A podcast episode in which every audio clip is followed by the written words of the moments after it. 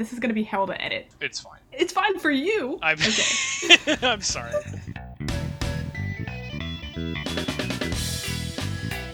All right, hello. Welcome to episode three of the On Writing and Fan Fiction podcast. I am one of your hosts, Jake. And I'm Zoe. All right, and on episode three, we're going to be talking about the top half of that pyramid that we were jabbering around about last week. Yeah, we managed to spend a whole hour on dialogue formatting, punctuation, and spelling. Talked for like actually 45 minutes about like punctuation and shit. Like Yeah, fucking dweeb yeah. we are. Um, but today, we're talking about uh, some more macro stuff. We're going to be looking at cohesive story structure, uh, the, f- the famous show don't tell Mhm. maxim, and Mhm. uh, we're talking about incorporation of an overarching theme. So a bunch of like substantive stuff that you know once you sort of have spelling and punctuation and dialogue forming down, once you have the basics, you can start to Mhm. think. Um, you can start to think about the shit that you might incorporate in your writing that's sort of behind the scenes stuff that you, the, your reader will have to read between the lines to see a little bit stuff that uh, really brings your writing to life Yeah, yeah. Um, but before we get into that, um, I just want to remind everyone of our email account. If you want to send us questions or comments, we have an email at owffpod at gmail.com. the alpha Um, pod We already have one message in there. Um, thank you, Sarah, for your defensive semicolons. Gonna have to agree to disagree. i know she's but- on my side And uh, please follow us on Instagram at OWFF underscore podcast.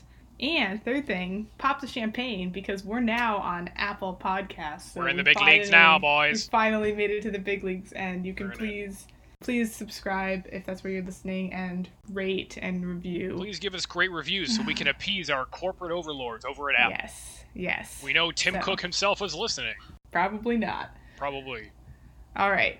First thing on the on the list for today is what makes a story a story.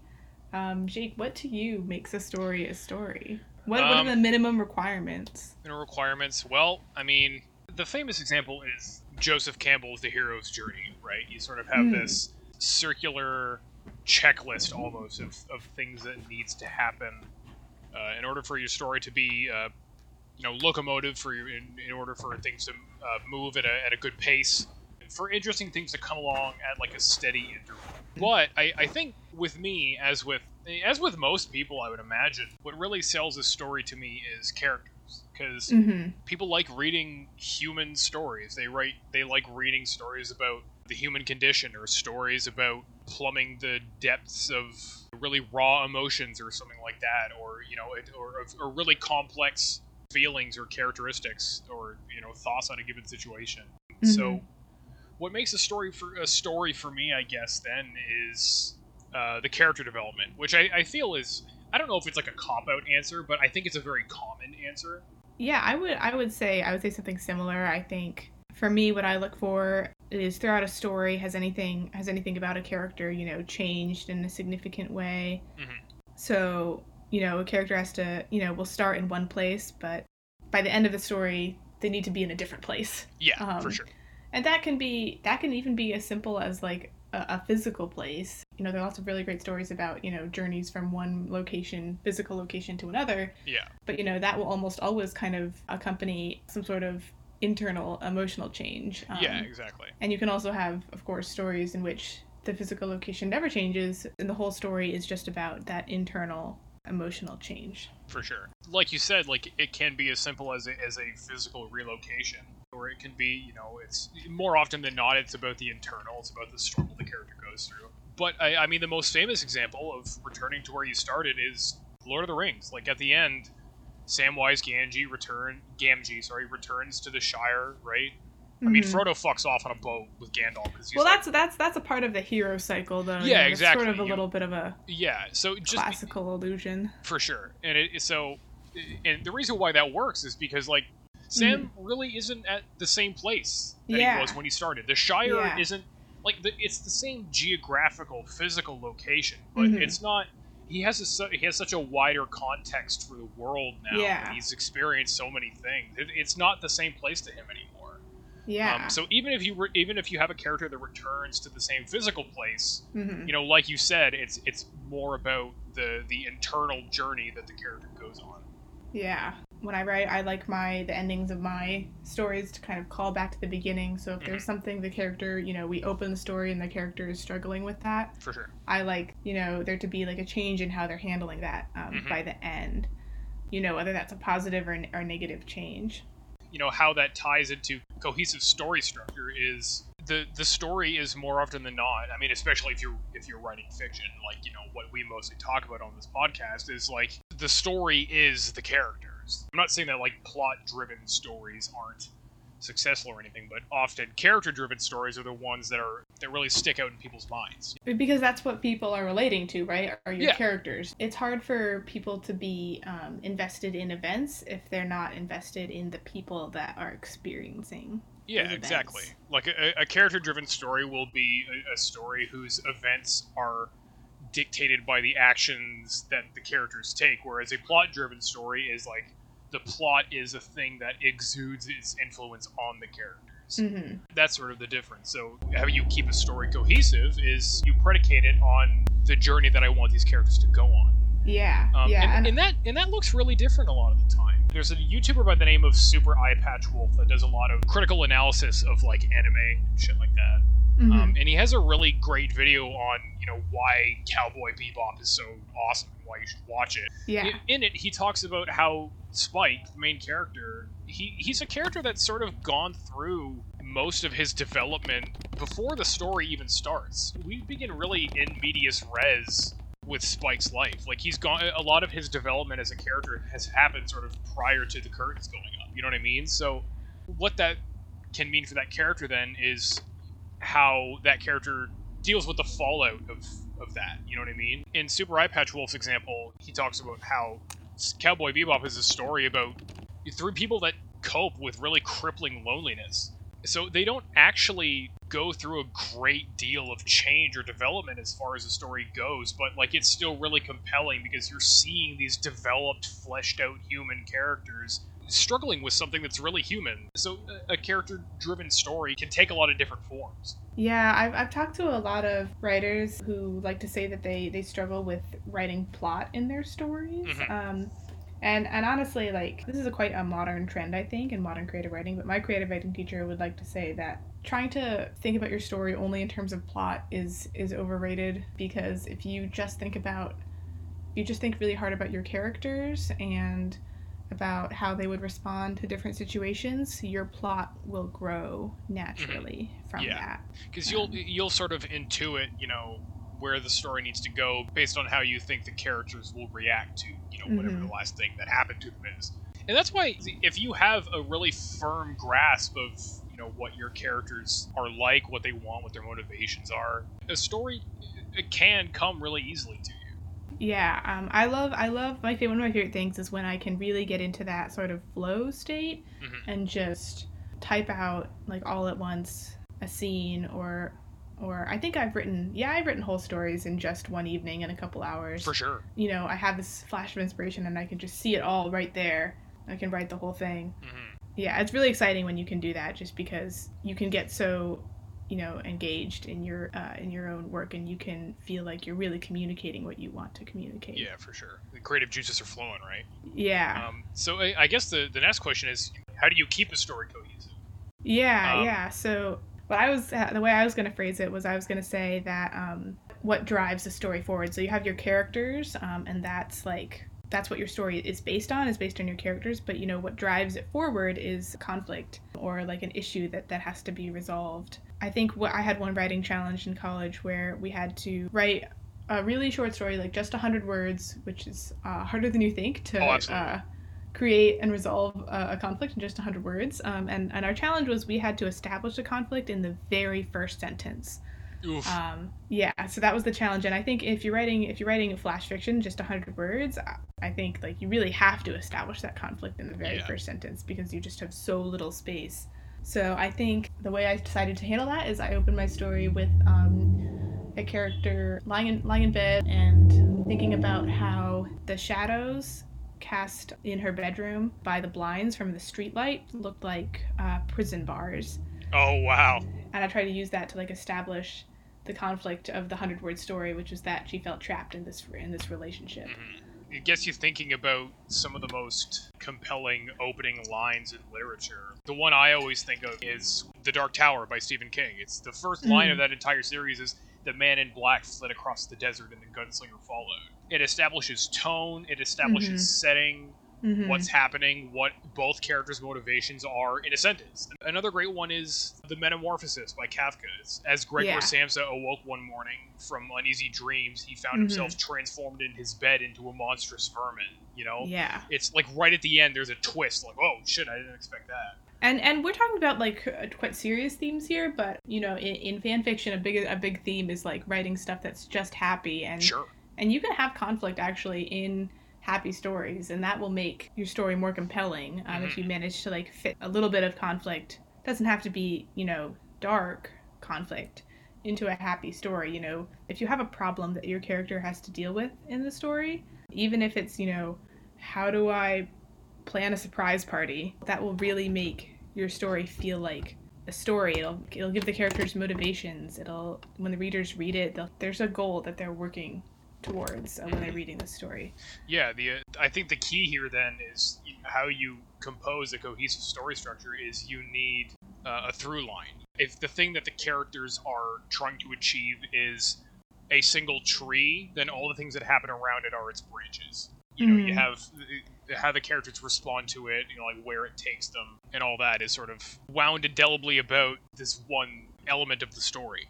I mean, but it doesn't, you know, it doesn't begin and end there. Like keeping track of that can be really difficult. So Yeah, I, yeah, I, I know yeah. some authors eschew outlines. I, I think Stephen King appropriately for this podcast said outlines are for cowards.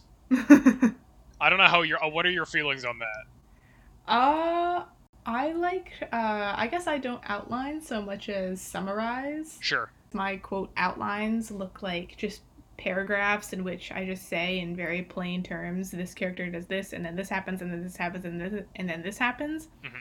And then by the end they make this decision. I usually end end, you know, an outline section with that. Like where do I want this scene to end? Um then I can kind of like build backwards on it. I mean, I think outlining can be helpful, especially when especially if you're just starting out hmm because it can help you keep track of you know where you're beginning and where you're ending. I think a problem you can sometimes see in uh, some in, in rough drafts is is you end up resolving a conflict that you did not set up at the beginning. So you set up one conflict but then you resolve a different one. Right. and that can make your story feel quite not so cohesive. Hmm and uh, I think outlines can help you if you're having trouble holding that together. Um, outlines can be helpful for that. Also, I think outlines can be really helpful if you are trying to juggle multiple B plots. Right. If you have a main conflict, but then you have you know a secondary conflict that's kind of being worked through at the same time, especially if you're trying to you know do the you know work through two conflicts like in the with, within the same story and with the same characters i think outlines can be really helpful for saying well in this scene conflict a is going to progress in this way and conflict b is going to progress in this way Mhm. uh, i think outlines can be really helpful for that you know and, and keeping all those threads together and making sure you don't lose any along the way Yeah. um, especially for long pieces i think you can start to lose track of And all your threads. especially so if you're uh, if you're doing a lot of world building. Like if you're building a fantasy world or a sci-fi world or something like that then Mhm. then uh, an outline may help you a lot. And that's the thing. I think the, the best takeaway to take away from this is that it, it's different for everyone. You know much like your writing style is is wholly unique you'll also come to find that like an outline may or may not work for you i wrote the entire first draft of a manuscript completely on outline just like flying by the seat of my pants seeing where it took me. And there were internal inconsistencies. There were plot lines that like really didn't go anywhere. I i started writing from like a different point in the story about halfway through. I i was conceptualizing other characters as i was writing but by that point i had already reached a point in the story where those characters would have been introduced. So i just Mhm. wrote the chapter that i was on as if those characters had been introduced already so there were Mhm. like new characters that were mentioned by name that weren't in any other chapter other than like the eighth one. So that was sort of the nature of, of writing it off the cuff. And then when I did a second draft and I outlined it, it ended up coming a lot more naturally, a lot more fluidly. Yeah, Um, yeah. Here, maybe, maybe. Um, here's the advice we should go with: is that like don't outline for your first draft, um, Mhm. so that you can because outlining can cause you to overthink things. I think. Yeah. And if you sometimes if you don't write an idea down, you forget it. Yeah, for sure. So it, it might be worth trying writing off the cuff for as a first draft, but keeping in mind like when you go back, taking all those ideas and kind of putting them in an outline and organizing them and making sure that you have a proper setup, a proper development period and an ending. And execution and all that, yeah. Yeah. And, and as you're writing, you know, as you're thinking about what needs to happen, what this character needs to do to get to this point, etc. Yeah. New conflicts and new elements of the story will appear to you. And then Yeah, think, yeah. oh, okay, that, that that's something that I think I would like to explore. So that will Yeah. that will end up in the second draft. Yeah, so something Um, that happens to me a lot is that like I reach the ending or close to the ending of a story, and I will ha- and I will like I will know what characters I want to be at the end, Mhm. and then I'll realize oh it'll be really cool though if those characters were also at the beginning, so we can see how the way they interact has changed throughout Yeah. the story. So then I can go back with my outline and add those characters back into the beginning, and then the ending becomes that much more effective because I don't know. Would you agree that you don't really want to be introducing new characters towards the end? Yeah. As with all rules in writing, there are exceptions abound. Like I, I'm sure it can be done and has been Mhm. done. But Mhm. typically speaking, you don't want to be introducing characters like three fourths through the way of your book, unless they're throwaway characters that are just sort of there for a singular purpose. And even if that's the case, you still need to know enough about that character as the person writing them to make them feel real, even if uh, not a lot of that is going to make it onto the page. yeah, I mean, I mean, I love identity reveals towards Sure. the end, but that you know, but like Th- that's we- a little different, yeah. yeah, but we but we know that character, you know, throughout the story, even if we don't know their identity. Yeah, exactly. You know, coming away from this, if you're thinking about writing a really long story, or you know, writing anything, try both. Try writing with and without an outline, and see what comes more naturally to you. Yeah, definitely. That's the sort of thing that your own writerly intuition will be able to in- Yeah. instruct you better on than anyone else can. this is something to think about when you write something just off the cuff and, and you're wondering um, or you read something and you're wondering well is that really a story like this doesn't feel complete to me doesn't feel right to me um, you know you can go back and look and look critically and, and try and figure out okay do the characters feel uh, real and relatable to me and is there a conflict that they're dealing with is there a problem Yeah. and if you have those two things, then I would say you probably have a, a story, or at least the, the, the bare bones of one, even if it might not be as, as fleshed out as you imagine. Right.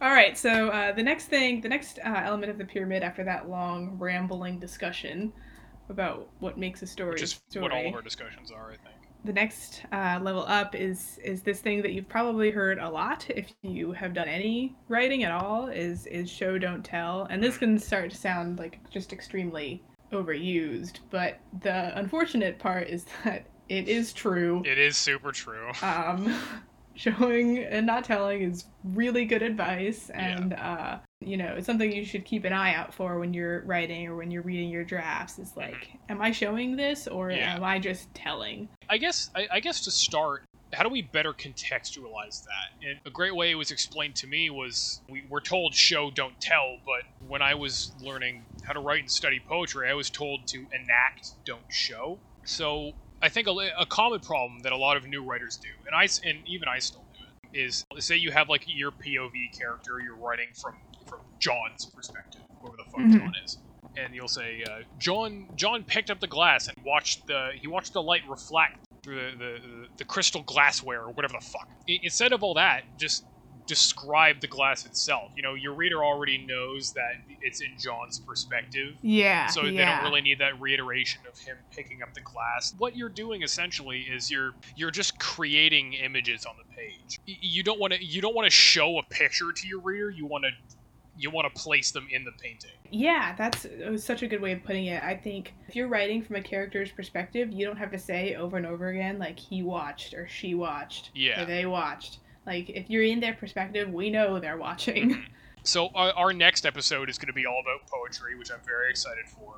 Um, I know, I'm gonna get a reading list. I promise, if anyone heard me say that and was like, "Ugh," I promise it's going to be fun. But anyway, My one of my favorite poems of, of all time is by Peter Redgrove. It's titled "Who's Your Daddy."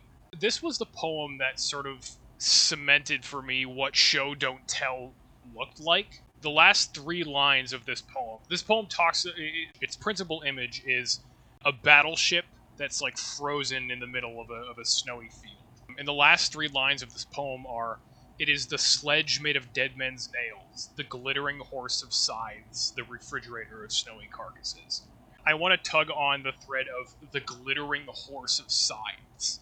The first time I heard that line, I marked out so fucking hard because, like, the image that that conjures is Mm-hmm. is fucking insane. Like it's Yeah. there's this horse made of scythes. It's got these like angular glittering legs that are like piercing through ice with every clanking chiming step that it takes in the middle of this Gielan field. It's Yeah, fucking I think awesome. What stands out to me most in that line, and what makes it more most effective to me, is the the dynamicism contained kind of in every word Yeah. of that line. So horses, that's a when you think of a horse, you think of movement, and you think of a horse running, you know. Mhm. And when you think of scythes, you think of them, you think of movement too, you know. sweeping, A scythe, cutting. yeah, scythe is something that's you know really closely associated with a, a specific action. Mhm. And then um, also um, we have the word glittering and the uh, image of the metal of the scythe, Mhm. um, just adding to that picture. And you can have just in a phrase that just seems like a string of nouns, uh, a really complete picture and a dynamic one and Yeah. an engaging one. Yeah, no, that's that's, that's, an, kind of the magic of, of that line. Yeah, for sure. No, that's an excellent point. And and the other thing too is like, as you said, scythes are uh, associated with a very specific type of movement. They're also Mhm. associated with the concept of death. By Mhm. mentioning scythes, you also, in this context, you also sort of capture this really Mhm. morbid tone. And all that line is, the reason why I bring it up is all that line is, is the image. It's the glittering horse of scythes. It's five words. Mhm. It's all it had to be. It's Yeah. just the image, and it conjures this this thing that's so distinct and so arresting of an image. You know what I mean? So that is what show don't tell is all Yeah. about. You know, a way to apply this to your own writing, and this is something that I do a lot when I'm rereading my writing, is that when I'm editing my, my writing closely, is whenever I, I see a, a noun, a general noun, Yeah. I think, can I make that more specific?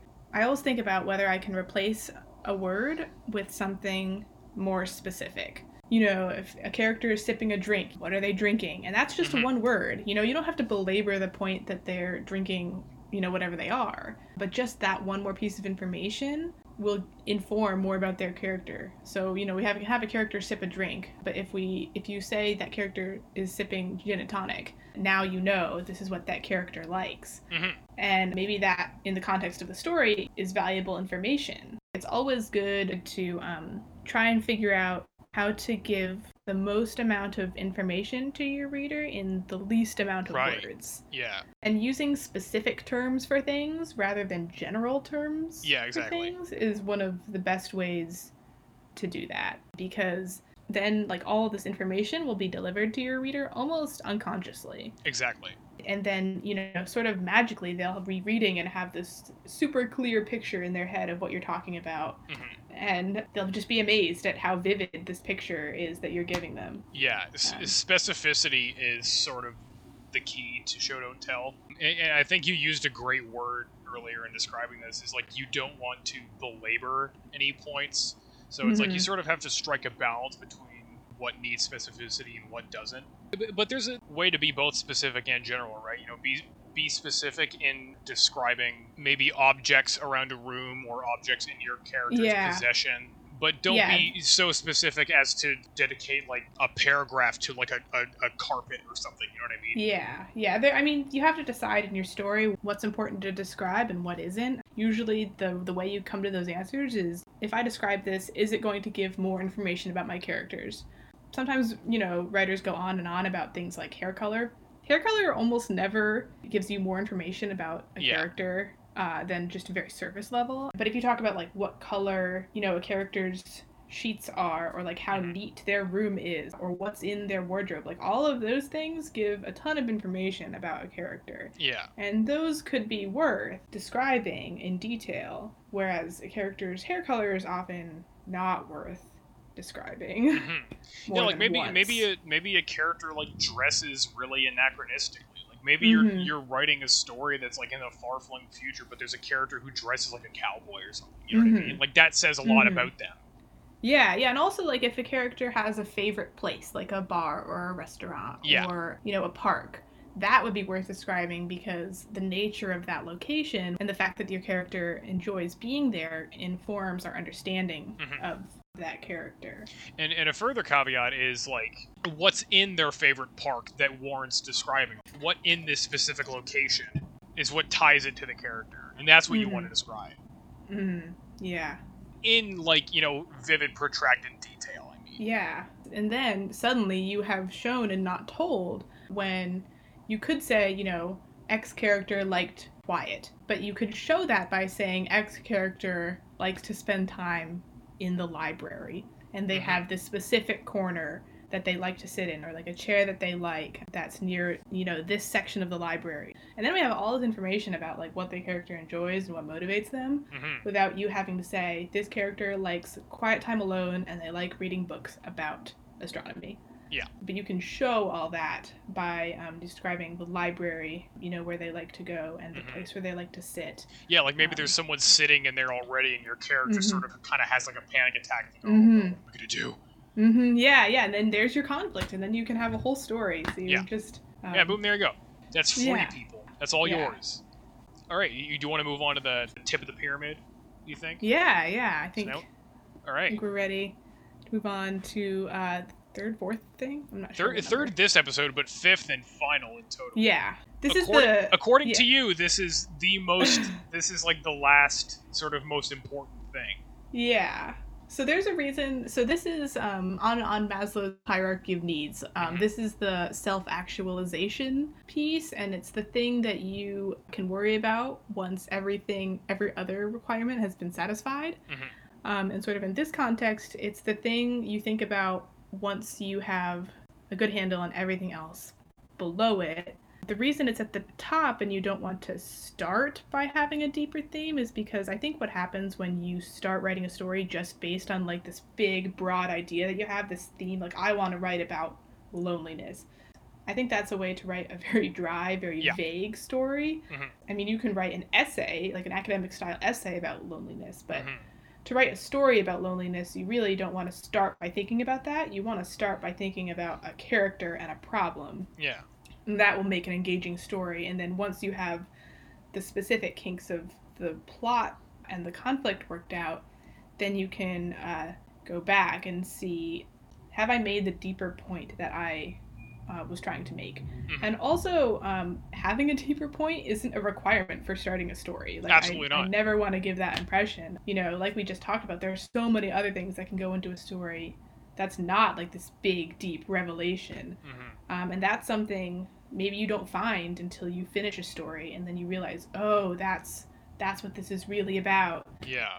I wrote a whole story once thinking it was about one thing and then you know coming to the end and realizing that the the deeper point was actually different and so then you know I went back and made small adjustments and added a few scenes Mhm. to solidify that deeper point but Yeah. I didn't write the whole story with that in mind and I think and I'm glad I didn't because I think that allowed me to be more focused on on the characters For sure. I- I- yeah, and I'm and I'm glad you brought up loneliness because like a great way to talk about that again is you know we talked about we talked earlier about Cowboy Bebop. Like Cowboy Bebop isn't a story about loneliness. It's a story about characters dealing with loneliness. That's why it's compelling. The way that you explore a theme in Mhm. in a compelling way is you you Mhm. tease out how characters come to grips with that, right? Mhm. because i i that the exploration of that theme will become apparent through their their interaction with it. Like for example, like in my in the story that I'm writing, it, the principal overarching theme is simply just violence. You know, it's Mhm. about the modern conception of violence. It's about how we we impose this this idea that there's that there's an inherent morality to violence that that it, it's an act that is uh, that is inherently moral or immoral Mhm. whereas more accurately it's violence is amoral and the context that surrounds Mhm. its it, you know its use as a solution to a problem is what makes it moral or immoral that's the main theme right but if i was writing a story about like violence is context derivative that's fucking lame and boring Well, that's well, that's that's just a different genre. That's Yeah, not yeah. a story. That's an, an academic essay. Yeah, exactly. The way you explore that then is you have characters that interact with violence in really different ways. You have Mhm. characters that see it as a, a as a tool of justice or something, or, or uh, characters that see it as a means to an end, or characters that see it as as something that is inherently moral in some way, right? So Mhm. the, the the way that you explore those themes is, as with most things, you know, character uh, driven. What do you, what do you think? What are your experience, experiences with uh, exploring themes in your writing? Like, what are the kinds of themes that you like to explore? I think that the kinds of themes that I've explored in my writing have definitely that's something that's probably changed the most uh, as I've kind of grown as a writer. Mhm. I think back in college when I dated a lot more, I explored a lot of themes, you know, pertaining to relationships. I wrote lots of stories based on my relationships. You know, names and situations changed. Sure. I still write about that to some extent, but I think lately, um, just because, you know, of all the transitions I've gone through in my life lately, you know, having recently like graduated from college and like started a real job hmm and like you know suddenly facing my life as a capital A adult, you know, stretching out before me Yeah. thinking about my years of college and being a kid is officially behind me, I think I write a lot now about those transitions in in life. Characters and, in interstitial yeah. points in their lives. yeah, and the and the realization that what you thought was an end isn't actually an end. It's just the beginning of something else. Yeah. It's it's the beginning of something else, and that's super cheesy to say, right? But Mhm. that's what over overarching themes usually are really sure. cheesy to say. yeah, they're, um, they're it's the often they're often aphorisms or, or universal. Yeah, like You know, platitudes. yeah, platitudes exactly. but you know it's the story that that makes them interesting and Mm-hmm. i have surprised myself how many ways i can write a story with that same theme Sure. but they are all different they're all very different stories that Yeah. kind of come to the same point i guess it's kind of where i am it's kind of Sure. reflective of where i am personally um, because ultimately a lot of my writing is an exploration of the way i think about the world and, and my thoughts even though they're about characters and not Mhm. you know I mean, they're not autobiographical in any way Yeah. what Yeah, about no. you? I really like writing uh, stories with a lot of action in them. So I Mhm. write stories with you know a lot of fight scenes. So I, the themes I tend to write are sort of adjacent to events that precipitate violence. So they're often themes of fascism or Mhm. violence directly. You know stuff Mhm. like that. And you know, thinking about it, that's also probably reflective of where I am in life too. Over the course of a few years, I've steadily become more and more political, more politically aware, just more aware of the Mhm. things happening in our part of the world. So my writing has has sort of become a, an expression of that, and, I, and I'm sort of realizing that now, like as I'm telling this to you, it's like, oh yeah, that, Yeah. I guess that probably is why. Yeah, yeah, Um, yeah. But yeah, no, that those are probably the themes I write about the most. And it's like you said, you know, you don't need to set out to write this really, you know, deep, yeah, deep, like yeah, th- this theme that like you know plumbs the depths of human emotion. It's like yeah. you know the themes we write about are loneliness or love or fascism or Mm-hmm. violence. Like it's just it's Mhm. things you can summarize in a single word, but it's like what Mhm. makes them deep and moving and emotionally compelling is how the characters Is- interact with them. yeah, is, is the characters Exactly. the conflict. Yeah. Back to the beginning. Yeah, so like when you start a story, you know, I would recommend thinking about things that interest you in general, but without kind of analyzing them too hard, and then you know using the characters and the conflict to explore that, and then by the end you will probably have discovered the overarching theme that was kind of there under the surface in your thinking all along. yeah, But if that's at the surface of your thinking from the beginning, what can happen is that you end up having characters just ruminating for paragraphs Yep. about this theme when really they probably wouldn't be doing that no, for sure. in real life unless that's, you know, a hallmark of their Mhm. of their characterization. But it's it's not very you know long paragraphs of characters ruminating on things is is not tends to not be super engaging. Yeah. You don't need to write like fast-paced action scenes to engage your reader, but you know. You don't want people pontificating for an entire. Yeah, page. yeah. You know, you can only to be or not to be for so long. yeah, exactly. um, the a theme is something that should be under the surface of Yeah. of the story the whole time, and and in my experience, is something that can be brought out in little ways after the fact.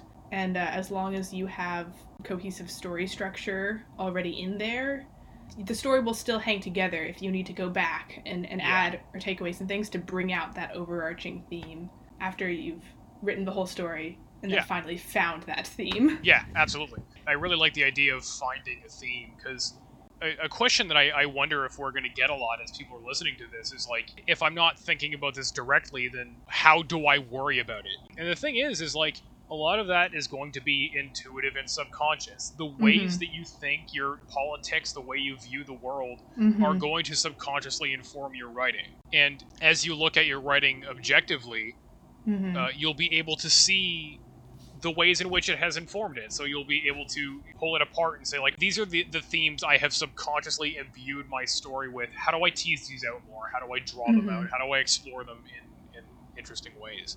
So as you're writing, at whatever point you become aware of it, those themes will be in there. And Mhm. the, the editing process, the process of making another draft, is the, the process of refining those themes and crystallizing them. Yeah so writing writing can always be in that way a really really fun and interesting journey of, of sort of self-discovery Yeah. almost Totally. and it's really interesting to think and go back and, and reflect on your old writing and think about like wow what were the themes that were most interesting to me five years ago or 10 Mhm. years ago i think I'm, I'm just remembering right now honest actually like a lot of the stories i wrote towards the beginning of college again it was the transition in my life but it was more things around you know leaving the place you grew up in leaving you know growing apart from your family things that were obviously at the forefront of my mind back when I first started college, Mhm. and how what I've written about has changed in the past five or six years. Right. Yeah, no, that's that's super true. Writing is it's a great tool for picking apart your own brain, Yeah, and, yeah, and th- that'll come that'll become more apparent like the further away you get from a piece of writing. Like, yeah. That's where some of like the, the like the therapeutic benefits of writing come in because I think it can genuinely writing can like genuinely help you process certain emotions and complex Yeah. feelings. Yeah, for certain sure. Totally. emotions and, and feelings that you can't find a way to express in any other way. Mhm. I think I've there's definitely been times when I've been just really upset or disturbed by something and taken those emotions and not the situation, just the emotions and and written a story based on them and that has really helped me, you know, forcing yourself to find that beginning, middle and end Yeah. is can be really helpful for me in finding closure for events when in real life there's a lot of times where you don't get that closure that you wish you had but if you can take those feelings and write a story about them then you can sort of find that for yourself you know what Yeah. i'm saying Yeah, no, I, I absolutely, yeah, because you know, like we're talking about, like your subconscious will inform your writing a lot. So, like a lot of the subconscious inclusion, uh, conclusions you'll have come to as you're grappling with complex emotions are, are going to make their way onto the page, and suddenly you'll have you'll find that like, oh, I've discovered how to formulate these thoughts. I've discovered how to put to words how I feel, and I did it sort Mhm. of by complete accident. yeah You know, writing is fantastic for that. yeah totally i think that's one of my favorite parts i don't think i'll ever stop writing Oh no, neither will I. Writing is a lifetime commitment, for sure. Yeah. I want to mention, um, I know we've talked about a lot about just really nitpicky writing things in Mhm. the last few episodes, and our next episode will be, uh, again, very focused on writing poetry. and less, and less on fan fiction. But come episode five, we'll finally get to the fan fiction part of this Yeah. podcast. And I think I might hand the reins to you for that because I think Yeah. you're a bit more informed as far as like fandom goes than I am. yes. Compared to some, I I have not been in fandom terribly long, but I think Mm-hmm. I've been in fandom longer than you have, Yes, absolutely. and. I've been in more fandoms than you have. Yeah. Definitely. Yeah. So I have a little bit of a reference point. Mm-hmm. But yeah, so I'm just as a preview to what's coming up. We're uh, gonna start sprinkling in some of the fan fiction content as well as the writing content. Yeah, man. I'm starting episode five, so stay tuned for that. But as of as of episode four, we're talking about one Stay of my favorite things. Yeah, so next week, next week, I don't know. Whenever the fuck not- this it's goes up. probably not next week. It's not gonna be next week. We have no upload schedule. Come episode four, we'll be talking about poetry. Where I, I'm gonna be, I'm gonna spend Jake's, an hour. Jake's gonna be talking about I'm gonna poetry. spend an hour pretentiously stroking my dick about how much I love poetry and how cool it is. Might have um, to cut that part. Nah, it's fine. we mark it as explicit. It's That's fine. true. but you know, I said earlier that I, I I will do my best to sell you on it if Yeah, yeah. If- if he'll also he'll also be selling me on poetry a little bit. Yeah, I- for sure. I Well, haven't 'cause- read a ton of poetry. and and that's the thing, man. Like poetry isn't All right, you gotta we gotta we gotta save it for episode four. okay. it- It's just I'm gonna I really quick. Don't go I'm off on gonna, it. like just as yeah, just as like a as a prelude to episode four because I I suspect that because it's about poetry, we'll have a lower listener turnout. I promise you want to check it out because until I got to college, I was in the same boat as I think a lot of other people, which was like, ugh, poetry. I don't give a fuck about that. But my professor was the first person to describe poetry to me in a way that made me want to write it. So I'm gonna try and channel that. I'm Mhm. gonna be zen as fuck. We're gonna be it's gonna be we're gonna be talking about poetry for an Yeah, hour and we'll yeah. chopping it up. It's going to be a good time. So I hope to uh, I hope to ingratiate you to, to a, a really fun art form that I that is I think is imperative to Yeah. learning how to be a good writer yeah. just with the tools that it imparts you. That's my sell. Check it out. All right. Well, that sounds exciting. I'm going to remind everyone before we go of our Gmail and Instagram accounts. Yep. That's owffpod at gmail.com and at owff underscore podcast. Please, that's the best way to uh, reach us by emailing us or by commenting on our Instagram posts. Our social media manager, Kira, is really good about responding to Instagram Our comments. we fantastic don't, social we don't get a ton, so Yeah. you're really So- likely to get a response. Yeah, so if you yeah, exactly. So whatever heinous questions you wish to field us, mm-hmm. take them to the Instagram. Yeah.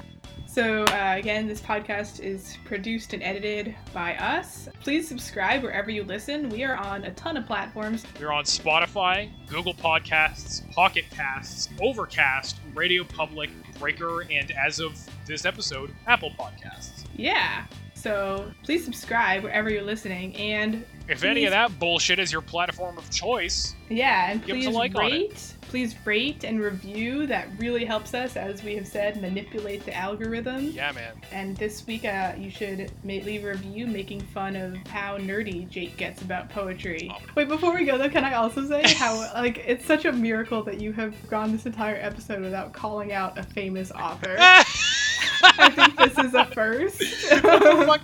I'm not holding out. I'm not holding out hope for this trend to continue. I feel like I feel like you're definitely going to be adding someone on Twitter in the next episode. I- of your no, favorite I- poet. I don't. I do not have the fucking balls to do that. Okay, I think there's a lot of cold open content. Yeah, there's a lot of good stuff here. Okay, bye everyone. Okay, bye.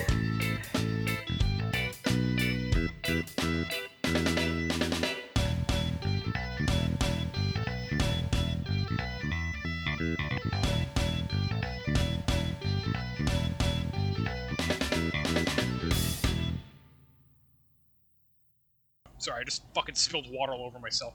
Good start. I can't. I don't know how to drink. It's a foreign concept to me. I'm bad at it. You have a drinking problem. It's it's just it's just water right now. No, no, but do you know the movie Airplane? Uh, the the, the Liam Neeson one. No. Okay, you I don't know. never seen Airplane? I don't know the movie Airplane. You know, it's a it's an '80s movie. Oh, that's the that's the one with the fucking famous like runway scene, right? Yeah, yeah. Okay, I know that scene. I don't know the movie though. Oh well, so there's a there's a pilot, and the joke is he has a drinking problem, but that means like whenever he brings a glass to his lips, he spills it all over himself.